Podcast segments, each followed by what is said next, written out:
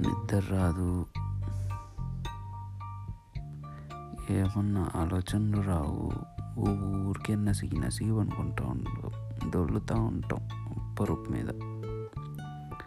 ఎందుకో తెలుసా?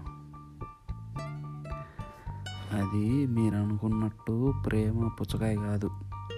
ఫోను టీవీలు చూడడం వల్ల అది అలా నడుస్తుంది. పడుకోండి త్వరగా. త్వరగా తినేసి త్వరగా లేచే లెగసేయండి.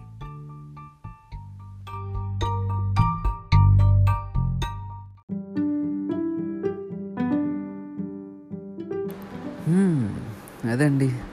అలా జరిగింది ఇవాళ.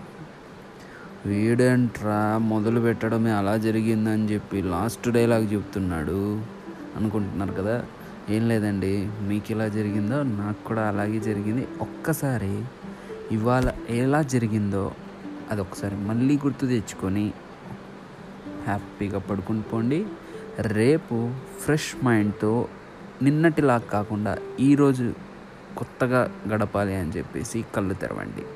Good night.